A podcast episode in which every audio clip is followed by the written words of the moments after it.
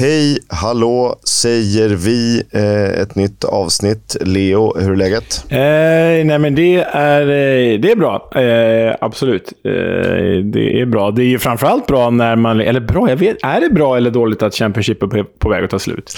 Jag tycker att det är ganska dåligt. Det är lite som när Champions League-gruppspelet, som ofta brukar vara fantastiskt underhållande, går över i slutspel. Då liksom tappar hela turneringen skärmen. Eller ett VM eller EM för den delen. När slutspel, då börjar det bli uppehåll och eh, flera dagar man inte får se någon mästerskapsfotboll.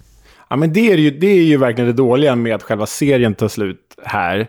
Men det här slutspelet är ju så jäkla... Det här, slutspelet är ändå liksom crescendot, crème de la crème, körsbär på grädden och allt det där, icing on the cake. Så det man är rädd för är liksom när säsongen är över. Det ska i och för sig bli väldigt skönt att ta en liten poddpaus, givet att man går på sommarlov och sådär. Men, men rent eh, fotbollsmässigt är det ju alltid tråkigt när det tar slut. Jag är väldigt kluven, känner stor eh, kluvenhet inför att säsongen närmar sig sitt, sitt eh, slut här, och sitt klimax.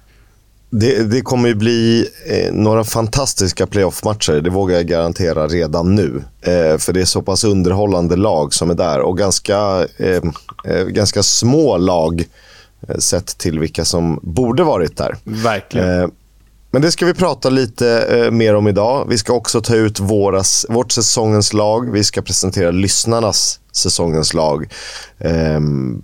det något mer jag har glömt?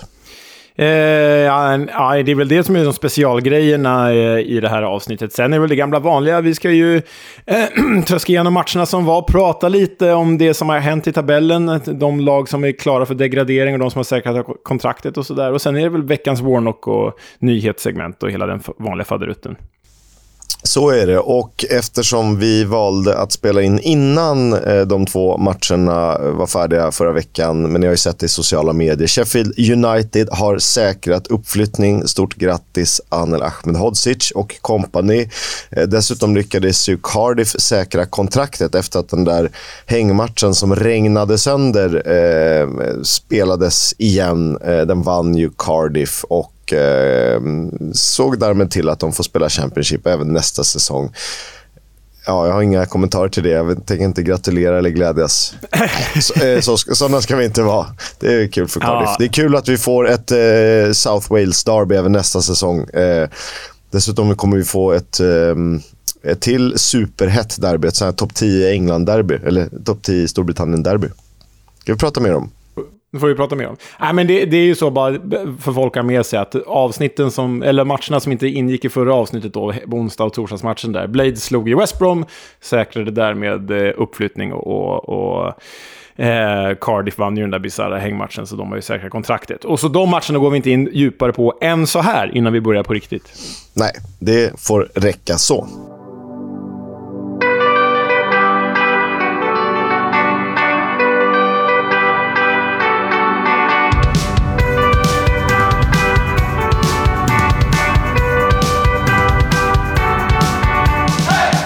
Lyssnar på Football's Coming Home, en podcast om Championship League 1 och League 2 med mig, Oskar Kisk och... Leonard Jägerskiöld, glad att uh, Rotherham är kvar i högsta serien, Welander. Högsta serien? Näst högsta serien? Vår högsta serie. Eh... Vår högsta serie, precis. Jag vet inte vad jag tycker om Rotherham, men jag tycker det är jätteroligt för Victor Johansson, såklart. Eh, det spelades en match under fredagskvällen. Eh, det var en riktig höjdare målmässigt. Blackpool tog emot Millwall och eh, här slog klass, motivation och det innebar ju tyvärr att Blackpool blev nedflyttade. Ja, nej, men det slutade ju 3-2 till Millwall. Det var jäkla dramatiskt. Alltså Blackpool kvitterade ju till 2-2 eh, i 67 minuten. Och då kände man att så här, eh, det var lite momentum Blackpool, the Tangerines. Eh, men sen så avgjordes Ian Fleming bara ett par minuter senare på straff. Så 3-2 till Millwall. Blackpool nedflyttat alltså. Men det var ju inte här säsongen avgjordes Kisk. Um, vi kommer ju ha i ett av de kommande avsnitten där vi kommer liksom summera tabellen, väl betygsätta eh, lagens respektive säsong och jämföra med vårt tips inför säsongen. Så det är ju ett specialsegment om ett eller en eller två veckor skulle jag tro. Men eh, Kisk, innan vi kommer till det, bara lite kort här. Kommer du sakna Blackpool? Ja, men det tycker jag ändå. Eh, det som är lite tråkigt är att vi har, det har varit en av klubbarna och städerna vi har varit lite småsugna på att besöka både båda två, eh, tror jag, givet så här gammal klassisk turiststad på, eh, mot ett förfall, eh, på nedåtgående lite här, alltså det är någonting härligt över Blackpool. Eh, de har ju de två bästa smeknamnen med Tangerines och Seasiders. Och eh, vackra Blackpool Tower där, eh, rätt nära Bloomfield Road. Eller åtminstone i någon slags bakgrund i siluetten. Eh, och de har ju försökt spela fotboll i stunder. Det funkade ju hyfsat med Neil Critchley och en liten budget. Det gjorde inte det under Mick McCarthy och det var ju där de sjönk. Ja, men det blev ju liksom fel, fel allting. Michael Appleton som första ersättare och det gick ju inte. Han var ju liksom redan impopulär efter sin förra session i klubben. Eh, och sen Mick McCarthy var ju liksom dödsstöten. Hade de, vet, hade de bara gått på, det är lätt att hade de gått på Steven Dobby när de tog Mick McCarthy, då hade de nog, eh, eller nog, men då hade det funnits en bra chans för att hålla sig kvar. Eh, men jag vet inte om jag... Så här, det Blackpool som Neil Critchley basade över, det har jag saknat hela säsongen, för det har vi inte sett. Däremot vet vi att potentialen att spela så har funnits där och vi har sett lite glimtar av det under Steven Dobby. Eh, men det jag kommer sakna mest är som det du precis har nämnt. Det är ju att de, de har ju seriens två bästa smeknamn. Det är det jag kommer sakna allra mest. Eh, och sen kan man ju åka dit ändå och kolla League One-fotboll. Eh, det gick ju bra att kolla League One eh, när vi var i Sheffield. Så att eh, om vi ändå ska ut och resa och hamnar i Lancashire, då kan det väl bli Blackpool ändå. Exakt. Millwall har ju Platsen i egna händer i och med den här segern. Efter en ganska tung period med typ en seger på sex eller fem så vann de till slut och nu är de på 68 poäng och har två poängs försprång ner. Så en poäng eh, kan ju räcka. Men vi ska gå igenom alla, alla scenarier sen. Mm, eh, exakt. Alla, playoff, alla möjliga playoff-lag och hur de ska ta den där platsen till slutspelet. Wimbledon möter i alla fall Blackburn i sista fighten. Mer om det senare. Alltså, eh, Tom Bradshaw gjorde två mål den här matchen, Kisk. Sian Fleming eh, gjorde ett. Det innebär att, lyssna på det här, Millwall är alltså enda lag i serien med två målskyttar på 15 mål eller mer vardera. Mm. Det, den hade jag inte sett komma. Nej. Eh, nej, Tom Bradshaw har funkat eh, väldigt bra där i den lilla offensiva fyran tillsammans med bland annat Sian Fleming och eh, Callum Styles har väl vikarierat lite och Andreas Fogelsammer har spelat eh, rätt mycket. Eh, men varit effektiva såklart. Men matchens snyggaste mål var ju Louis Fiorinis 2-2.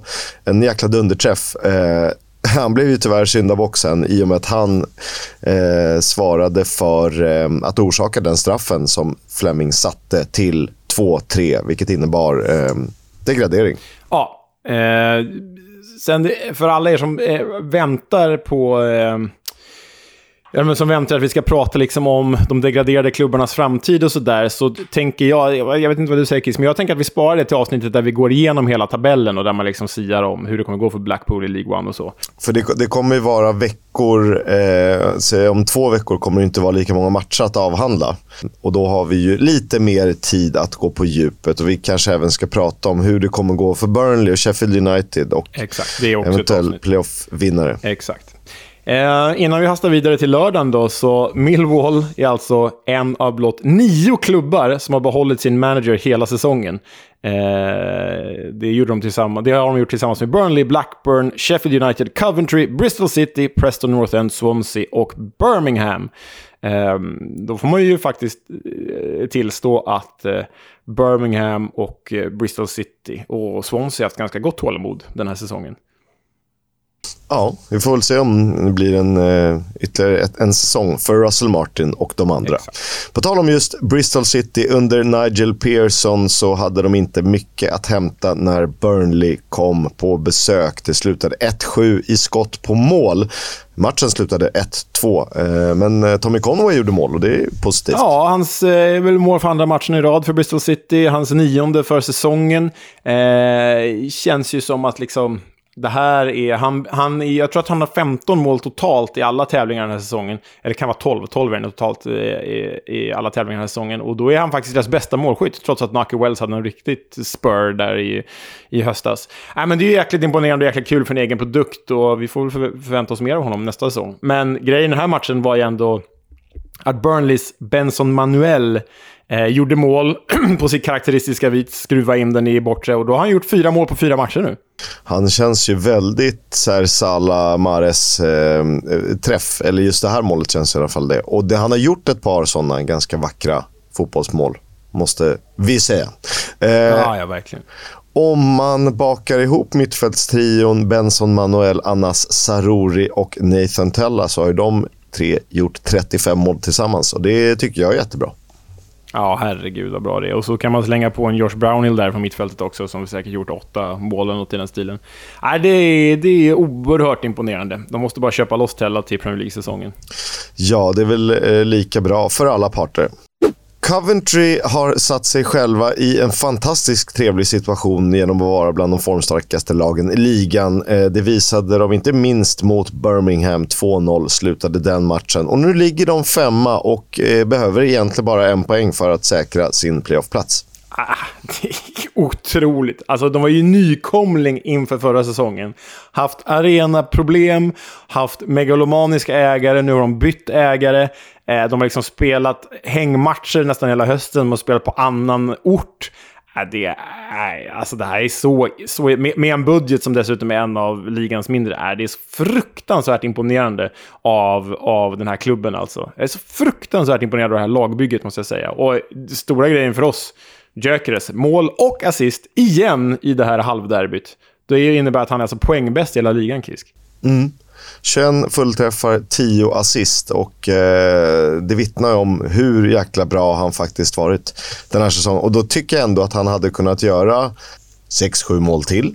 Ja, för det har vi ju pratat om. Han har haft sådana matcher där han gjort ett, men borde kanske gjort tre.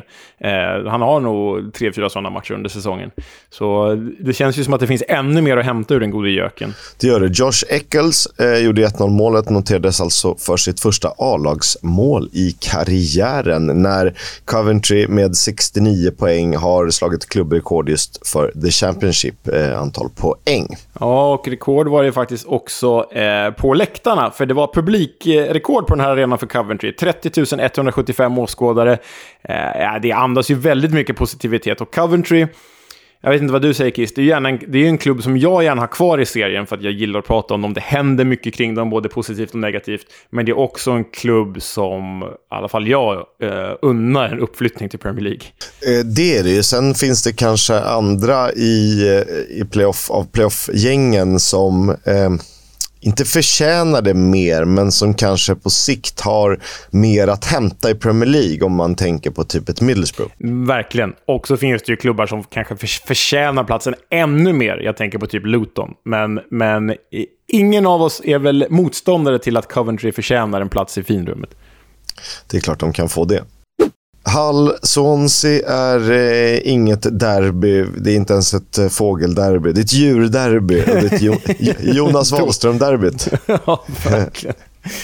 Dåligt svagt derby. Och här satte ju superformstarka Swansea krokben för sig själva. De hade ju kunnat ge sig själva en, en sista liten chans, men det hade ju också varit att greppa efter halmstrån. Det slutade 1-1 här och Ben Cabango gjorde självmålet för Swansea. Eh, sen kvitterade Luke Kundell. Ja, och det var ju inget mer att säga här. Hall har ju nöjt, börjat kryssa sig genom alla matcher i princip och Swansea One final push. Det som pajade för dem var väl liksom kaoset efter januarifönstret. Alltså Russell Martin var i öppen konflikt med ägarna, han, truppen urarmades och så tog det typ två månader för dem att hämta sig. Hade de inte hamnat i den dippen så är jag helt övertygad om att mitt försäsongstips hade stämt, men eh, så blev det ju inte. Så blev det icke. Eh, en annan 1-1 match som eh, även den känns som väldigt mycket 1-1 på förhand var Reading mot Wigan. Och, ja, vi brukar prata om pyrrhussegrar, eller du brukar göra det. Det här var väl lite av ett pyrrhuskryss där ingen riktigt kunde vara nöjd med det. Nej, eh, i, i det som du har skrivit, skrivit här i körschemat. Poängavdragsderbyt. Jag vet inte, det är kanske bara du och jag som tycker det här är roligt. Alla lyssnare bara åh, sluta med era jävla derbyn. Det tyckte jag var roligt, jag såg det först nu. Eh, så kul var det inte.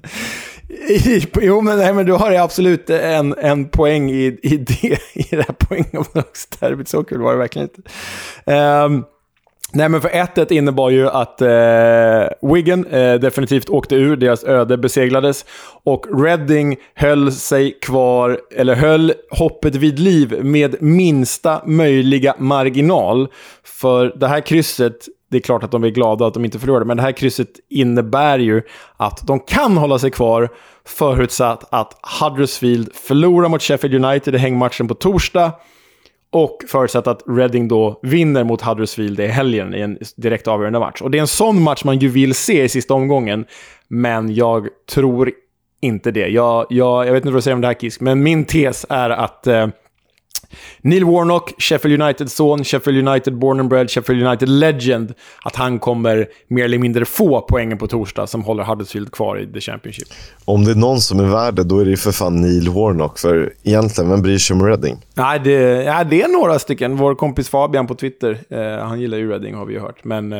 Nej, vi ska inte vara taskiga. Reading har fan eh, gjort det mesta av en ganska jobbig situation hela säsongen, redan inför och med tränare och transferembargo, tunn trupp och liksom Andy Carroll som någon slags eh, härförare. Så att det är klart det är tufft och hade de eh, inte fått poängavdrag så hade de ju varit på ganska säker mark. Och hade Wigan inte fått poängavdrag hade de varit eh, på gränsen till säker mark. Men så här är det ju. Wigan hade ju oavsett, även om de hade vunnit den här matchen så hade de hamnat på 43 poäng och då inte haft någon chans i och med att ja, Eh, andra resultat gick som de gick. Ja, jag tycker... Och sen måste jag ändå säga att jag är, vi får återkomma till hur Wiggins framtid i League One eh, eh, ser ut i det specialsegmentet i det kommande avsnittet. Men jag måste ändå säga att jag är ändå imponerad av det Wiggen har visat sen Sean Maloney tog över. Svårbesegrat, tryggt, lugnt, lite för få mål framåt. Men hade Maloney kommit in istället för Kolo Touré, då tror jag att de hade klarat sig kvar, trots minuspoängen. Reading var ju liksom...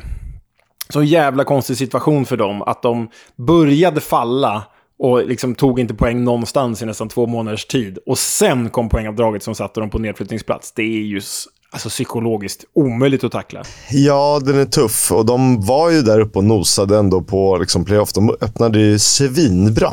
Eh, ska inte glömmas. Men eh, så är det. Eh, läget är tufft. De har tre poäng upp till Huddersfield. Men de möter ju Huddersfield. Så att skulle Huddersfield torska mot Sheffield United så lever det ju möjligtvis för dem. Eh, det vet vi inte. Vi spelar in onsdag. Eh, där matchen spelas imorgon torsdag.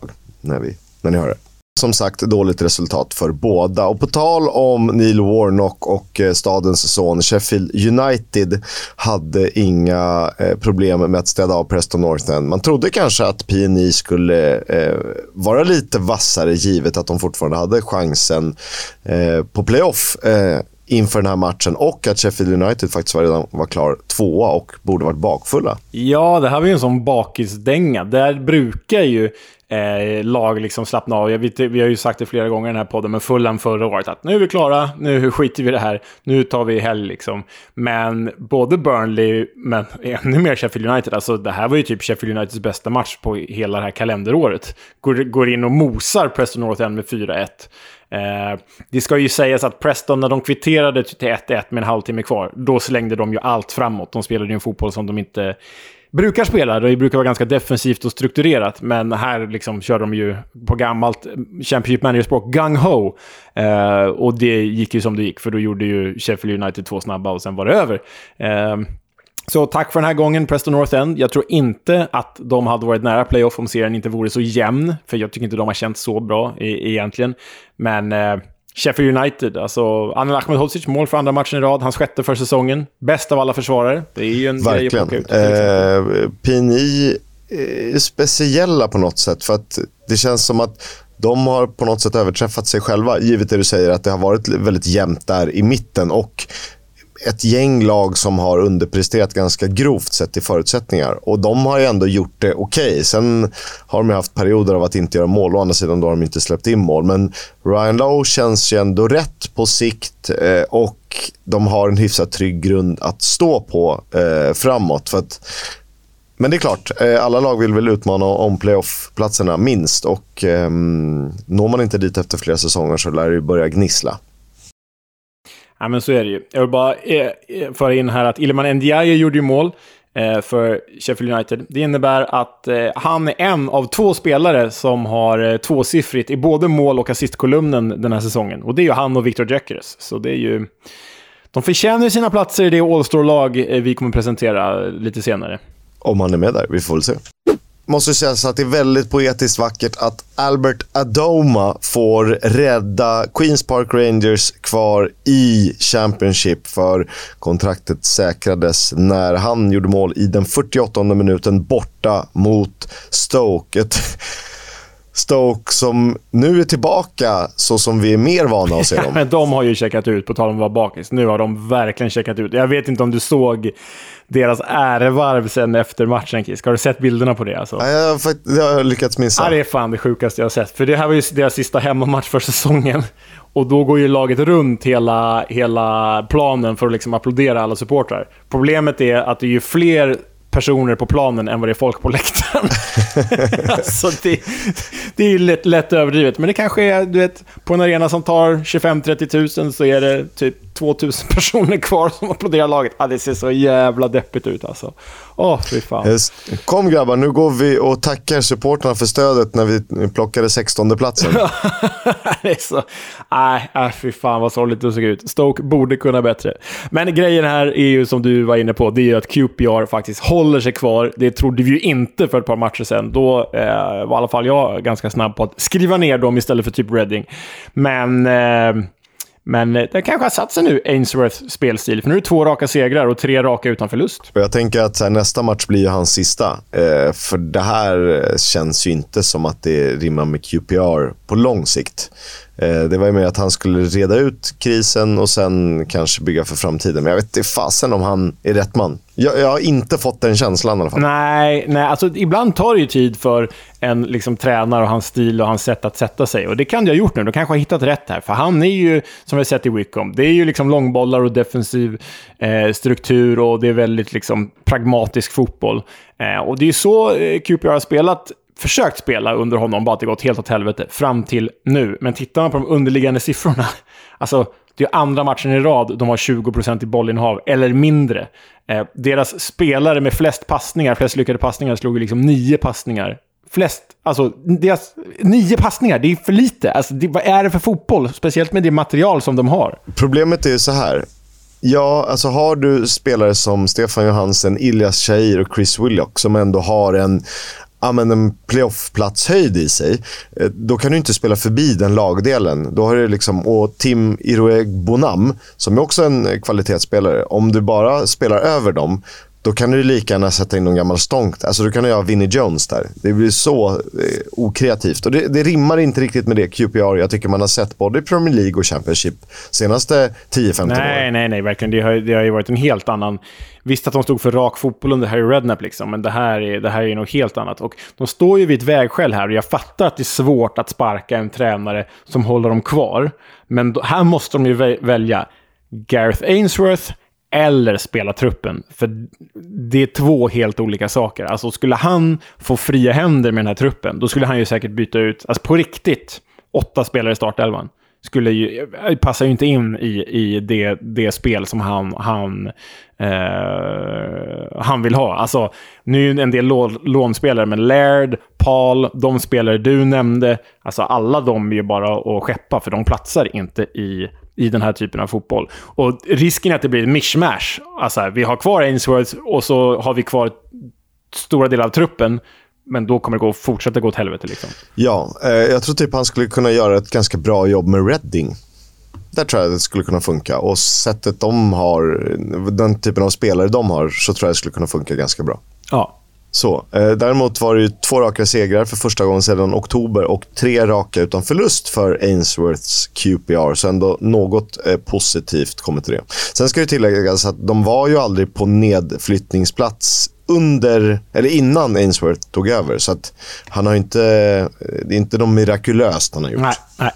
Sunderland spelade 2-2 mot Watford och och eh, det var ju lite oturligt för hade de tagit en trea i den här matchen som de faktiskt aldrig ledde så hade de ju varit på playoff-plats. Men nu är de där två poäng bakom. Ja, det var jäkligt snöpligt för Sunderland med sitt massiva publiktryck. Alltså, de låg ju under med 2-0, skulle det sägas också. Watford ledde ju med 2-0, sjukt nog. Där Ken Sema startade, roligt nog.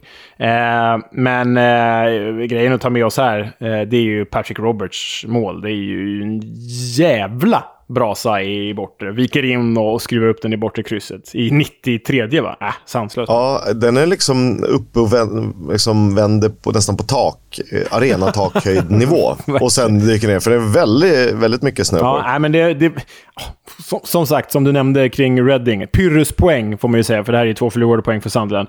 Watford kan vi ju eh, skita i, för de blir ju ett eh, mittenlag en av säsongens floppar.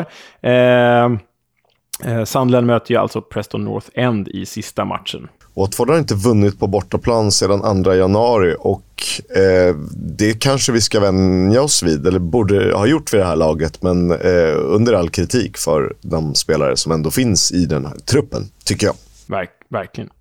West Bromwich Albion eh, greppade det sista halmstrået för att eh, kunna drömma om playoff. Samtidigt som de eh, spolierade Norwich playoff-drömmar. Ja, det blir ju 2-1 till The Baggies. Connor Townsend med en jäkla match. 1 plus 1 och en frispark som är... Man har inte sett så många frisparksmål den här säsongen, va? Jag tänker efter. Nej, det tycker inte jag heller. Det, jag, kan, jag kan inte Typ komma inte på ens något fem, eller hur? Marcelinho Nunez har jag på näthinnan. Eh, just det, just det.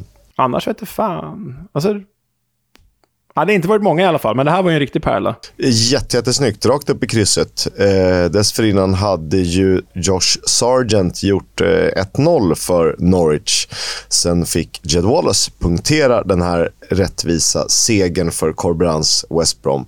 Som förmodligen inte når playoff, men som åtminstone eh, tillåts drömma. Eh, med en målskillnadsseger i den sista omgången. Ja, och bara kortis där med Norwich. När, vi kommer ju återkomma till det när vi eh, sammanfattar säsongen sen. Men under David Wagner så har Norwich alltså tagit... De tar mindre poäng per match än under Dean Smith. Så det var inte så bra utnämning. Det har bara gått ännu sämre. Nej, men det är lite som Watford efter Rob Edwards. Alltså, det är fortfarande för mig helt obegripligt. Och Det är kanske lättare att stå här eh, när man ser vilket arbete han har gjort med Luton. Men, eh, och sen Slaven Bilic och... Eh, eh, vad heter det? Chris Wilder. Chris Wilder. Eh, intressanta tränarutnämningar. Och roligt ibland, tycker jag, när eh, fotbollen segrar och inte de, den moderna med de här snabba tränarutnämningarna. Man tänker att fler ledare och klubbägare borde se att så här, äh, men det gav ingen större effekt. Och Då Nej. menar jag inte lag som ligger typ näst sist, eh, utan jag menar lag som ändå aspirerar på topplaceringar men som tycker att något inte stämmer efter 10-12 omgångar. Precis, att det, det lönar sig inte att vara trigger-happy. Det gläder mig också. Jag måste säga en sak som också gläder mig, och det här är ingenting gentemot Norwich eller Watford. Jag, jag gillar ju till och med Norwich lite grann, och håller ju egentligen en liten tumme för dem. Eh, men det gläder mig för fotbollens skull och för pyramidens skull att två, de två nykomlingar från Premier League-hållet, två nykomlingar ovanifrån, faktiskt inte studsar upp direkt. Jag menar, de har ju överlägset bäst förutsättningar, de som kommer ner. Det vet vi. Burnley, Norwich, Watford i det här fallet. Och två av tre missar till och med playoff. Det är bra för pyramiden. Kul att det sprider sig och breddas. Det behöver vi. Det är självklart. Och Sen är det roligt för nästa säsong. Det är ändå två eh, klubbar med lite muskler som eh, skulle kunna satsa, vilket gör att det blir eh, fler bra lag. Det är klart vi tappar två bra lag, men jag hoppas såklart på en tight serie där alla står på 66 poäng inför den sista omgången. Verkligen. Och att Norwich eh, är kvar innebär väl, det är väl lite halvt sagt mellan dig och mig, men lite officiellt osagt, men det innebär väl att du och jag siktar på Old Farm nästa säsong? Det gör vi, såklart. Mycket kul. Mycket kul. Eh, söndagen spelades det en match. Eh, Cardiff hade redan säkrat kontraktet. De föll hemma mot Huddersfield. Eh, och det här var ju tre otroligt viktiga poäng för Sir Neil Warnock. Ja, herregud. Mötte ju Cardiff, nu kommer eh, negativ Nancy här indirekt, mötte ju Cardiff i rätt läge, för här var ju Cardiff bakis, ska det sägas. De hade ju precis säkrat kontraktet. Eh, men det han har gjort med Huddersfield är ju otroligt. Alltså det här, klarar han the great escape med Huddersfield, då är ju, speglar ju det precis det han gjorde med Rotherham för, jag vet inte hur många år sedan det var, det är väl snart tio år sedan, eller åtta år sedan, eller något sånt där. Eh, Äh, det, det, det är sanslöst han gjort, för det här laget var ju under, vad hette han första tränaren inledningen på säsongen? Danny Schofield va? Uh, ja, som före Mark Fotheringham. Ja, Danny Schofield och Mark Fotheringham. Alltså ända sedan säsongen startade fram till att uh, Warnock tog över, så har ju Huddersfield sett sämst ut. Alltså de har ju sett... Det enda lag som har sett sämre ut eh, än det Huddersfield, det är ju Colo Torres Wigan och Mick McCarthys Blackpool. Ja. Alltså... Ja just de specifika delarna av Wigan och, och, eller sessionerna för Wigan och Blackpool. Och att Warnock tar, tar det här skitgänget och gör dem ja, men stabila. De har ju varit rätt, rätt bra här på slutet faktiskt. Så äh, ytterst imponerande. Men han hade ett uppdrag. Eh, Huddersfield ska vara kvar i Championship och eh, han löser det. Sen kan man ju tala om att det kanske inte är hans förtjänst, men han... Eh, nu känns det mest som att han går runt och sprider god stämning. Förr var han en, en arg gubbe som skrek eh, alla veckan, veckans Warnock. Eh, och nu känns det som att man faktiskt liksom tar fram det fina hos folk. Ja, nej, men, eh, han vet väl att han inte haft något att förlora heller och tillbaka på en plats han känner. Nej, mycket eh, imponerande. Har ju som sagt hängmatch mot Sheffield United på torsdag. Vinner de den så eh, är de ju klara vid förlust där så är ju helt avgörande mot Reading i sista omgången. Eh, alltså en poäng räcker ju där och jag har svårt att se att eh, Sheffield United inte... Att de skulle beröva Neil nej, Warnock nej, möjligheten till ett ärevarv. det, vore, nej, det vore härligt om man gör en... I, I den matchen. Nu är i och för sig Huddersfield hemma, men det kan han väl få. 1-1. Eh, Vem, ingen förlorar Nej, på det. precis. Ingen förlorar på det. Nej, det vore härligt. Lite Sören Kratz-ruscher där. Det vore kul. ja, faktiskt. Eh, Lee Nichols eh, står ju mål igen för Huddersfield och då är det såklart han gör viktiga räddningar mot slutet. Cardiff Huddersfield 1-2 alltså. Det spelades två måndags första maj-matcher. Medan vi firade arbetarrörelsen i Sverige så eh, var det ett helrött derby. Ja, bra wow. övergång. Eh, Rotherham Middersfield. Mi Middersfield? Middersfield. Topplag. Eh, Rotherham Millsborough 1-0. Ja, Hakim Odoffin eh, gjorde matchens enda mål mot ett roterat och skadedrabbat Middlesbrough. Eh, lite för skadedrabbat för att de ska känna sig helt trygga inför playoff. Eh, och sen är det ju lite lurigt att faktiskt rotera lag sådär, för förlorar man form när de har varit i form inför playoff. Skitsamma, det här var ju Rotherhams och Victor Johanssons match. Han stod för ett par eh, bra räddningar mot slutet där. Tolfte nollan för säsongen och ett säkrat kontrakt. Första gången på, vad är det?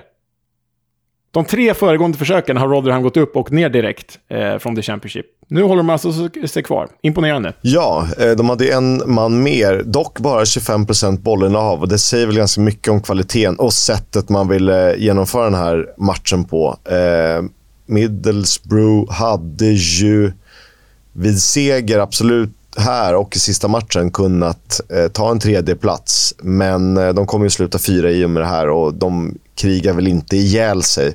Det spelar väl inte så stor roll i och med att de förmodligen lär få möta Luton i en playoff-final ändå. Om man tror på eh, förutsättningarna. Ja, och det som är intressant är att de möter ju Coventry i sista omgången. Och det troliga, alltså det mest troliga scenariot är ju att eh, eh, Coventry då kommer femma. Och då kommer alltså Middlesbrough Coventry mötas tre matcher i rad. Då möts de sista omgången och sen i två playoff-semis. Gud vad tråkigt. faktiskt. faktiskt. Eh, så var det med den. Från fjärdeplatsen till tredjeplatsen. Eh, Blackburn mötte Luton, eller Luton mötte Blackburn. Den slutade 1-1 och det som var kanske roligast i den här matchen var att Hayden Carter gjorde mål för Blackburn. Ytterligare en Rovers-fostrad spelare att slå igenom i seniorlaget. Hans första mål för klubben. Ja, men jag tror att det är en liten tröst för Rovers som nu är alltså segerlösa i sju raka matcher och som har sett... Alltså de har ju legat på playoffplats hela säsongen i princip. Och så har de bara precis trillat ur nu. Och nu är det ju... Det är klart de har matematisk chans. De möter Millwall i sista. Vi kommer strax gå igenom vad som gäller för att de ska ta en av de där två platserna. Men det är ju i princip kört för Blackburn, som har legat där hela säsongen. Är det deppigt för Rovers?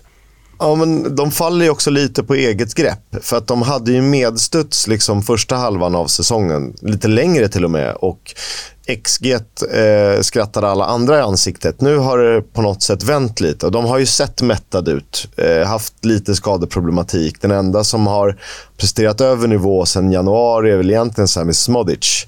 När Ben Burton Diaz och eh, Sam Gallagher med flera kanske inte riktigt nått upp i den högsta nivå som de visade, eller den effektivitet de visade under hösten. Exakt. Så, vad gäller då i kampen om playoff? Vi börjar med Coventry som alltså ligger femma. Eh, Luton och Middlesbrough är redan klara. De måste undvika förlust mot Middlesbrough i sista matchen. De kan dock gå vidare vid förlust så länge ett lag av Millwall eller Sunderland inte vinner sina matcher och samtidigt som West Bromwich Albion inte får ta in en alldeles för stor målskillnad. Mm. Och så Millwall då, som ju ligger sexa. De måste slå Blackburn och då är det lugnt, då är de safe. Om de kryssar, då får varken Sunderland eller West Brom vinna. Så är det med den saken. Eh, så är det med den saken. Sen är det ju också lite målskillnad. Det är ganska jämnt. Sunderland som är sjua har ju bättre än Millwall som är sexa. West Brom har sämre än Millwall, men det är ju, eh, då, då kan det krävas. Eh, så att, eh, sådär. Eh, Sunderland måste slå Preston North End och så får de hoppas att Coventry eller Millwall inte vinner. Och West Brom då, de måste slå Swansea och hoppas att Millwall och Sunderland misslyckas med att vinna. De skulle ju teoretiskt kunna nå Coventry också och gå om Sunderland. Men, eh, men, om, eh, men då krävs det ju en, en målskillnadsaffär också. Jag tror att de ligger fem mål efter Coventry. Det är inte helt omöjligt. Coventry förlorar med, med tre och West Brom vinner med två. Det är klart det kan gå. Men det liksom mest rimliga scenariot är att de måste slå Swansea och hoppas på att Millwall och Sunderland misslyckas med att vinna. Ja. Blackburn måste slå Millwall och hoppas att Sunderland och West Brom inte vinner. Eh, sen har de ju massa minusmål. De har minus tre faktiskt. Och då eh, ska vi fråga, kommer jag fråga dig de här två klassiska frågorna, Kisk. Vilka två tror du tar platserna? Jag tror att... Jag ska bara kolla. Just Sunderland möter PNI borta. Jag trodde ju West Brom inför. Det tror jag inte längre. Vet du vad jag tror? Jag tror Coventry och Sunderland. Jag tror. Det är vad Vilka jag, tror du? Nej, jag tror exakt samma sak. Jag tror att Coventry vinner mot ett återigen roterat Borough. Och att eh, Sunderland slår PNI medan Millwall och Blackburn tar poäng av varandra. Eh, så då tror, vi, då tror vi samma. Vad, eh, vilka hoppas du på då? Jag vill West Brom och Millwall, men... Ja, det är ju teoretiskt möjligt faktiskt om Coventry klappar igenom helt. Mm. Eh, jag känner väl att vi typ bara kan vinna här. Jag är nöjd om Coventry, Millwall, Sunderland eller Blackburn kommer på playoff. Jag är, tycker det är lite tråkigt om West Brom skulle göra det. Jag tycker att de som är mest värdare är ju Coventry, två av Coventry, Millwall och Sunderland. Ja, eh, det får man nog ändå säga. Men det går ju inte. Det blir spännande.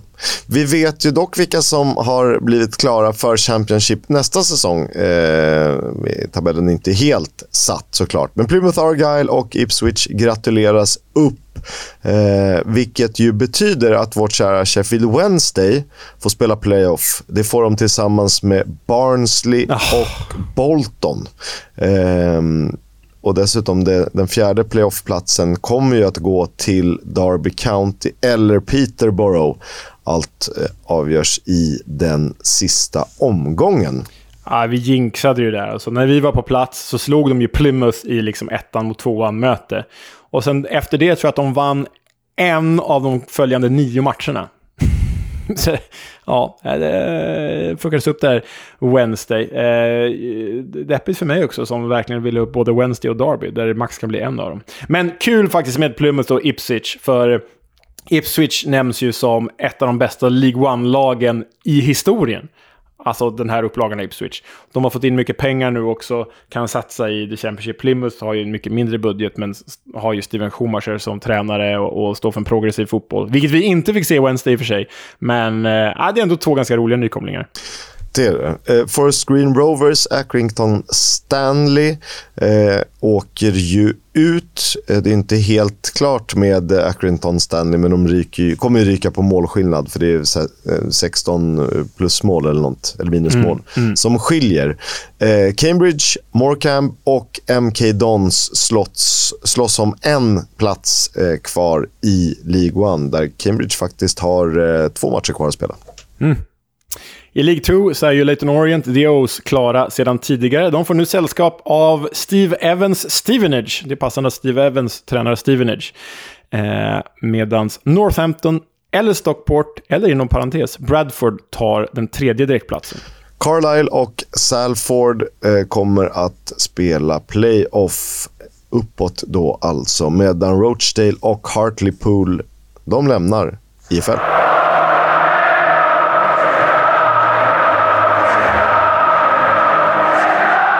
Football's Coming Home sponsras av Stryktipset. Ett spel från Svenska Spel, Sport och Casino. För dig över 18 år. Stödlinjen.se.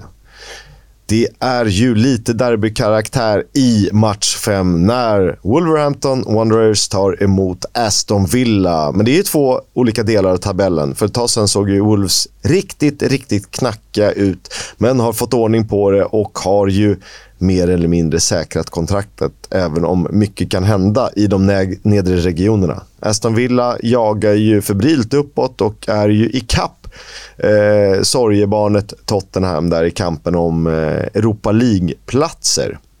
Vi får väl se hur det går med den jakten. Svårbedömd match där eh, Wolverhampton behöver några poäng till för att känna sig trygga. Vinner de den här så har de väl säkrat kontraktet om jag har räknat rätt. Eh, så håll ögonen på match 5 alltså, när det tyvärr inte spelas någon Championship i helgen. Alla spelas väl på... På måndag, 16.00. På måndag? Ja, det är någon sån här bank holiday. De har fyra eller tre bank holidays i maj. Eh, Exakt. Britterna. Men det blir kul, för där får man ju, borde man ju jobba parallella skärmar på alla platser som, som spelar roll. Men ska man välja en match, jag vet inte vilken du väljer Kisk, men då tittar jag på Millwall Blackburn. Ja, den gäller ju mest. Eh, och båda lagen har ju faktiskt någonting att göra. Vi får se om Huddersfield Reading eller något, för det kan ju vara rätt roligt också. Eh, profilstarkt. Ja, jo, för fan. Den är typ ännu roligare. och Neil War får se Neil Warnock eh, fira. Usch. Exakt. Charlie Patino, ni vet han med ramsan i Blackpool, vill lämna Arsenal för en permanent flytt. Han är trött på att bli utlånad. Eh, han har definitivt visat att han håller för Championship-nivå, kanske högre också. Om Sheffield United vinner sina två avslutande matcher landar de på 94 poäng. Det är, no det är mer än någon annan tvåa i Championship-historien hittills. En poängskörd som dessutom skulle ha vunnit ligan 10 av de 18 senaste säsongerna. Middlesbrough vill köpa loss Cameron Archer från Aston Villa. De värderar honom till 20 miljoner pund och det är bara eh, ta det och stick för så jäkla effektiv och bra han har varit eh, under det här lånet. Ja, men verkligen. Mer Sheffield United. Deras ägare Prins Abdullah har sagt att han kommer att sälja klubben inom en månad. Nigerianska affärsmannen Dosi med namnet Mombosi Eh, den affären har fallit igenom och eh, prins Abdullah har sagt att han letar efter seriösa köpare, men verkar alltså ändå ha väldigt bråttom att få klubben såld. En månad bort. Vad är det för fel på Tingo Airlines? jag vet inte fan. Jag hade aldrig flugit med det, men det får stå för mig. Eh, Viktor Gyökeres har blivit framröstad av sina medspelare till årets spelare i Coventry City. Wow! Och ja, om jag såg rätt så blev eh, Anel Ahmedhodzic, eh, spelare i Sheffield United. Exakt, mycket roligt. Plymouth-målvakten Callum Burton, som fått hoppa in efter Michael Coopers skada, jagas av Reading, Birmingham och Swansea. Är lite av en journeyman och har väl aldrig riktigt etablerat sig någonstans. Nej, han har aldrig stått mer än 31 matcher under en säsong, så att, eh, inte riktigt en första målvakt. Jake Livermores kontrakt löper ut i sommar och eh, det ska väl mycket till om det blir förlängning eh, med West Brom. Det är inte riktigt så att han tyvärr håller nivån längre. Och jag läste en krönika där de eh, mest var glada över att eh, slippa hans lönecheck. Och det kan man väl till viss del förstå. Det kan man verkligen förstå. Jag menar, de kämpar ju med pengarna som det är, West Brom. Sen gillar jag ju Jack Livermore och jag skulle tro att du är svag för Enfield Iniesta också. Eh, men han är, han är ju en av alla de här gamla gubbarna, Erik Peters-gubbarna i West Brom, där man känner att så här, det är slut nu det, det är slut nu. Ja, jag tror att han, han skulle nog kunna göra väldigt bra ifrån sig i en toppklubb i League One eh, med sin rutin och, och, vissa spetsegenskaper. Men det är lite för mycket kort eh, röda också och eh, lite för lite utväxling framåt. Precis.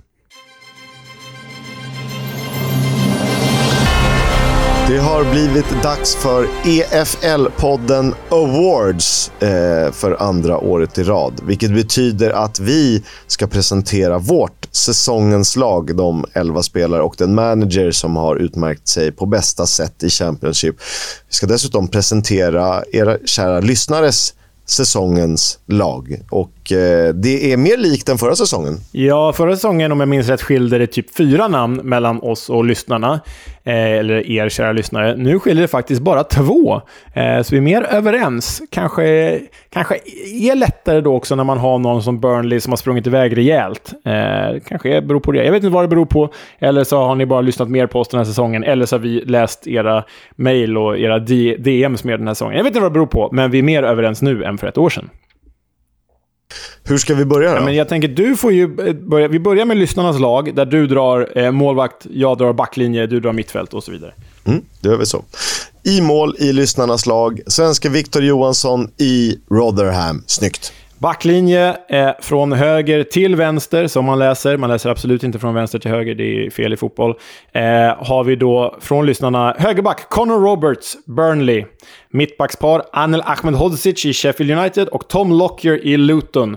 Och så har vi ytterligare en Burnley-försvarare i Jan Matsen till vänster. På ett sittande mittfält, eh, Josh Brownhill i Burnley och Bristol Citys unge talang Alex Scott. På den offensiva mittfältet, tridenten där från höger till vänster. Nathan Tella, Burnley. Vi fick ha en om-omröstning mellan Tella och eh, eh vem var det? Amadiallo. Ama För de ja. hade lika många röster, men då blev det Tella som vann den här extra omröstningen. Jag måste säga att det var märkligt att det blev så jämnt, för Tella har ju typ varit material forward-spelare, tycker jag. Men ja, ja, det var eran röst, inte min. Nathan Tella till höger, Shuba Akpom i nummer 10-rollen och Ilman Ndiaye till vänster. Och på topp, Också en svensk. Viktor Gyökeres, Coventry City. Och tränare Vincent Kompani. Tre svenskar ändå eh, från lyssnarna. Inte så oväntat kanske, men eh, kul. Jätteroligt. Visar att svensk fotboll ändå håller internationellt. Verkligen. Eh, vi gör så att vi läser motiveringen för varje spelare och sen eh, får ni veta vem spelaren är. Så är det lite spänning i vissa i alla fall. I mål i vårt lag har jag och Leo följande motivering. Poddfavorit och nybliven landslagsman, även om man får vänta lite till på debuten mellan stolparna i blågult. Flest räddningar, 151 stycken, jämfört med Daniel Bachmans 129 i hela Championship och bara Burnleys Arianet Muric har högre räddningsprocent av målvakter som stått fler än hälften av matcherna han lär ju inte bli kvar i Rotherham, även om Rotherham blir kvar i Championship. Vi säger stort grattis till Victor Johansson. Ja, och det är ju med, med rätta här. Högerback. Det är svårt att sticka ut i ett Burnley med talang och flärd som Tella, Benson Manuel, Anna Saruri, Josh Brownhill och Ian Madsen. Men Conor Roberts, som spelade VM för Wales, har varit en pålitlig högerspringare och noterat sig fyra mål och sex assister. Sa du namnet då? Conor Roberts. ja, det, det sa du Främsta målskytt av alla mittbackar i serien, till och med alla försvarare. Svenskfödde Anel Ahmedhodzic har verkligen visat framfötterna under debutsäsongen i Sheffield United och varit en konstant i, i backlinjen som nu är klara för Premier League. Och eh, Det ska väl mycket till om man inte fortsätter i Sheffield United där. Grattis Anel Ahmedhodzic. Andra mittback, Precis som förra säsongen representeras Luton i försvaret med en ny mittback. Den här spelaren har spelat väldigt mycket, varit lite anonym tidigare, men verkligen tagit kliv efter att Cal Naismith lämnat för Bristol City. Håller ihop ett av seriens tajtaste försvar och det är ingen mindre än Tom Lockyer. vänsterbacksplatsen eh, var kanske den som hade flest konkurrenter på ungefär samma nivå. Och jag vet att du har en annan eh, namne till spelaren som favorit. Och det, finns, det var ju ytterligare en som blev i lyssnarnas lag. Men Motiveringen fem mål och nio assist i ett Swansea som stundtals sett riktigt svaga ut. Lagets främste spelare den här säsongen och seriens poängstarkaste försvarsspelare med totalt 14 poäng. Eh, vänsterbacken i vårt lag är Ryan Manning. Och här hade man ju verkligen kunnat säga Manning, Giles eller Matsen, för alla tre har ju varit outstanding. Sittande mittfältare nummer ett. Förmodligen bäst, eller jämnast, i seriens bästa lag. 14 poäng från en central mittfältsposition är riktigt bra och det känns som att Josh Brownhill är det första namnet Vincent Kompani plitar ner i sitt Burnley och som vi plitar ner i säsongens lag. Verkligen. En bubblare som under våren befäst sin plats på det centrala mittfältet genom att ha banat väg för Coventrys succé. Poängbäst av icke-anfallare och Hollandsbrassen har tydligt visat varför han är redo för en högre nivå. Eh, den andra sittande mittfältspositionen tar Gustavo Hammer i Coventry. Alltså. Högerspringare. Han har fått chanser de två senaste säsongerna i Southampton, men det är först nu som 23-åring i Burnley det verkligen har lossnat. Han har spelat på varje position i hela offensiven, oftast till höger. 17 mål plus 5 assister innebär att bara Shuba Akpom Eh, och lagkamrat Manuel Benson är mer effektiva. Därför har vi satt Nathan Tella ute till höger. Så, eh, vad säger man? Offensiv mittfältare, tia. Hela seriens bästa spelare? Ja, eh, i konkurrens med Brownhill och Gyökeres. I, I somras var han nära att inte ens ta plats i truppen. Nu är han given skyttekung med 28 fullträffar och dessutom en match kvar att spela. En otrolig saga och visst lämnar den här stjärnan för Premier League även om hans Middlesbrough skulle uppflyttning. Det är alltså Shuba Akpom som är eh, offensiv mittfältare i vårt lag. Till vänster, den här trollgubben fick utgå från vänsterkanten för att kunna ta plats i vårt lag, där han i vår mening är helt given. 14 mål och 10 framspelningar från den senegalesiska VM-spelaren som varit konstanten i Sheffield Uniteds offensiv.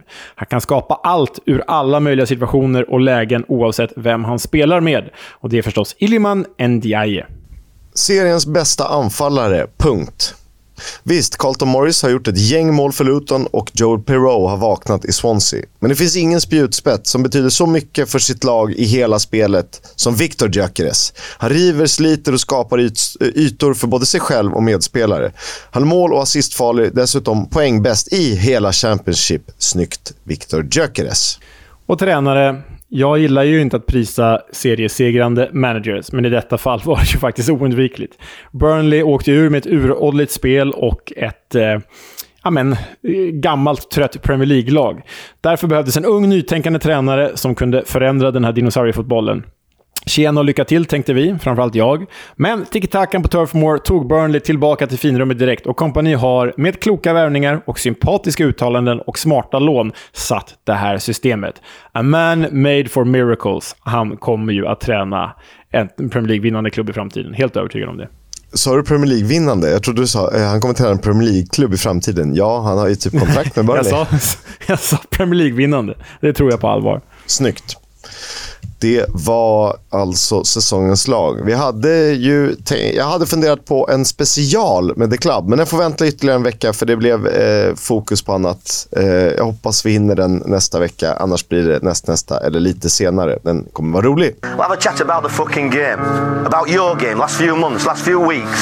Fucking character. Ja, eh, det passar ju temat att prata om The O's på Brisbane Road. Ja, eh, det är en klassiker med med John Sitton, numera taxichaufför i London väl, från dokumentären Orient Club for a oh Fiver. Eh, det är alltså Leighton Orient-managern som eh, slänger ett par väl valda ord omkring sig under halvtidssnacket efter underläge 0-1 mot Blackpool. Och eh, ni kan ju räkna antalet svordomar, det är bara att börja lyssna.